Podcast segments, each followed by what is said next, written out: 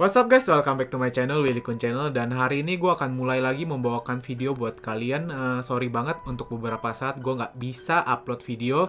Nanti mungkin di next video gue baru jelasin kenapa gue nggak bisa update nih. Nah hari ini gue akan membawakan sebuah cerita tentang El Chapo. El Chapo adalah drugs lord dari Meksiko yaitu raja narkoba di dunia. Nah tapi menariknya bukan tentang narkobanya. Hari ini gue mau bahas tentang bagaimana dia kabur dari penjara Karena dia udah sempet di penjara tiga kali dan dua kali awalnya dia berhasil kabur dari penjara yang dengan penjagaan maksimum. Kalau kalian udah nonton Money Heist, cara kaburnya tuh mirip banget. Jadi El Chapo ini menggali sebuah terowongan sepanjang 1,6 km. So langsung aja gue akan menceritakan cerita tentang El Chapo buat kalian. Joaquin Guzman atau yang lebih dikenal El Chapo adalah raja dari narkoba yang berasal dari Meksiko. Nah, arti dari El Chapo ini sendiri adalah si pendek karena postur tubuh dari El Chapo ini memang lebih pendek daripada orang-orang Meksiko nih. Dia cuma setinggi 167. El Chapo sendiri lahir di Meksiko pada tanggal 25 Desember 1954. Nah, dia dibesarkan oleh seorang ayah yang memang juga sebagai penjual obat-obatan atau narkoba. Setelah El Chapo beranjak menjadi remaja, dia diusir oleh ayahnya dari rumah dan dari situlah dia harus belajar untuk bertahan hidup. Selain dikenal sebagai raja narkoba, El Chapo juga dikenal dengan beberapa aksi yang sangat mengerikan, yaitu seperti pembunuhan, pencucian uang, dan aksi kejahatan lainnya.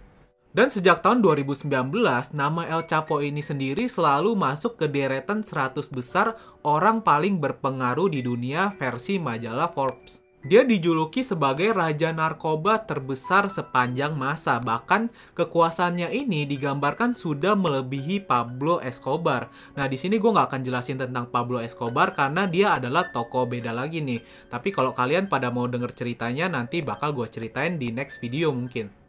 Dan akhirnya pada tahun 1993, El Chapo ini berhasil ditangkap oleh pihak kepolisian dan dijebloskan ke penjara selama 20 tahun. Tapi akhirnya pada tahun 2001, El Chapo ini berhasil kabur dari penjara yang memiliki keamanan maksimum. Nah caranya ini dia cuma menyogok sipir penjara dan menurut gue ini kayak simple banget loh dia kaburnya kayak di film-film dia kabur masuk ke troli laundry gitu. Dan sejak kejadian itu, akhirnya nama El Chapo ini masuk dalam deretan orang paling dicari oleh Amerika Serikat. Dan kalau kita mengetahui informasi tentang keberadaan El Chapo, pemerintah Amerika Serikat akan memberikan 5 juta dolar sebagai imbalannya.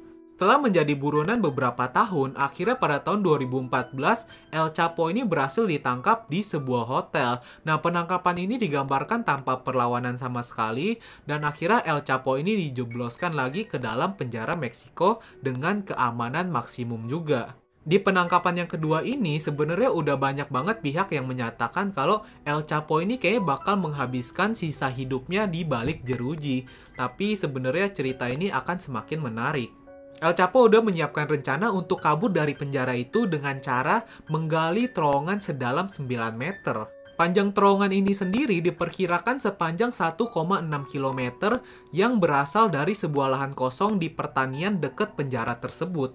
Nah, supaya nggak dicurigai oleh polisi, mereka kayak pura-pura membangun dua buah bangunan di atas lahan kosong tersebut. Dan proses penggalian pun akhirnya dimulai. Nah, proses penggaliannya ini menggunakan alat-alat yang super simple banget, yaitu kayak cangkul dan sekop doang. Kenapa mereka nggak pakai kayak bor tanah aja? Kan bisa lebih cepat. Nah, sebenarnya bisa aja kalau mereka mau pakai itu, tapi resiko untuk diketahuinya aksinya ini bakal lebih besar. Karena kalau kita pakai bor tanah kan suaranya bisa sampai ke atas. Nah, sebenarnya rencana ini tuh digambarkan benar-benar penuh dengan tekanan. Karena para penggali benar-benar benar-benar diminta untuk menggali secepatnya. Nah, di Meksiko ini sebenarnya ada sebuah kebijakan di mana mereka ini bisa aja memindahkan seorang tahanan dari satu penjara ke penjara lain tanpa pemberitahuan.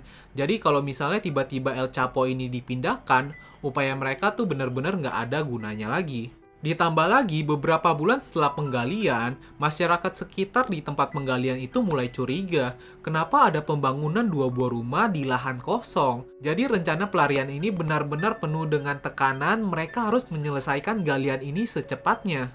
Tapi di hari-hari penantian El Chapo ini sebenarnya pihak kepolisian udah menjalankan tugasnya jadi kepolisian itu udah mensadap telepon dia terus ngebaca surat-surat dia. Nah hebatnya ini kepolisian bener-bener nggak dapet informasi sama sekali ada rencana pelarian dari El Chapo. Akhirnya setelah 16 bulan menggali mereka berhasil menggali ke dalam sel El Chapo dan pada tanggal 12 Juli 2015 El Chapo dinyatakan lari dari penjara yang memiliki keamanan maksimum di Meksiko.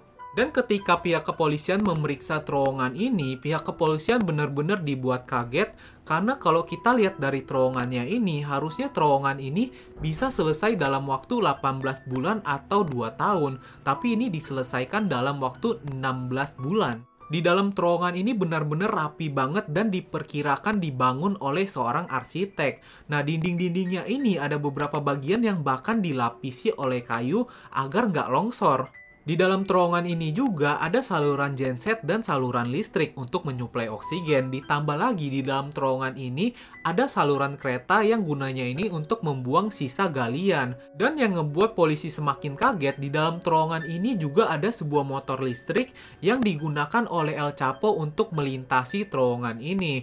Dan diperkirakan pada saat itu mereka menggali sebanyak 3 ton tanah. Dan yang buat terowongan ini semakin buat kayak mind blow dan gila banget, terowongan ini tuh bener-bener dipasin dengan ukuran tubuh El Chapo. Jadi tinggi terowongan ini cuma 170. Jadi ketika El Chapo melewati terowongan ini, dia nggak perlu membuka kekuk sama sekali. Jadi dia bisa tegap jalan santai aja. Dan diperkirakan El Chapo ini cuma butuh waktu 3 menit untuk melintasi terowongan itu. Setelah El Chapo keluar dari terowongan itu, ada sebuah mobil yang sudah disiapkan dan El Chapo ini dimasukkan ke bagasi. Nah, mereka ini menuju ke sebuah gudang. Di dalam gudang itu ada sebuah helikopter yang udah menunggu El Chapo lengkap dengan pilotnya. Jadi ya langsung mereka kabur begitu saja. Tapi hebatnya dari pihak kepolisian, kepolisian cuma butuh waktu 6 bulan untuk menangkap El Chapo lagi. Dan setelah dia ditangkap, untuk alasan keamanan, El Chapo ini disidang di Amerika. Dan di Amerika dia dijatuhi hukuman seumur hidup di dalam penjara. Nah akhirnya dia dipindahkan ke sebuah penjara yang bernama ADX. Nah ADX ini penjara yang terkenal dengan keamanannya. Sejak tahun 1994 ketika penjara ini baru dibangun, belum ada yang bisa kabur dari penjara itu sampai sekarang. Nah gimana menurut kalian? Apakah El Chapo bisa kabur dari penjara itu? Coba tinggalin komentar kalian ya. Oh ya jangan lupa juga untuk like dan share video ini ya guys. See you guys in the next video.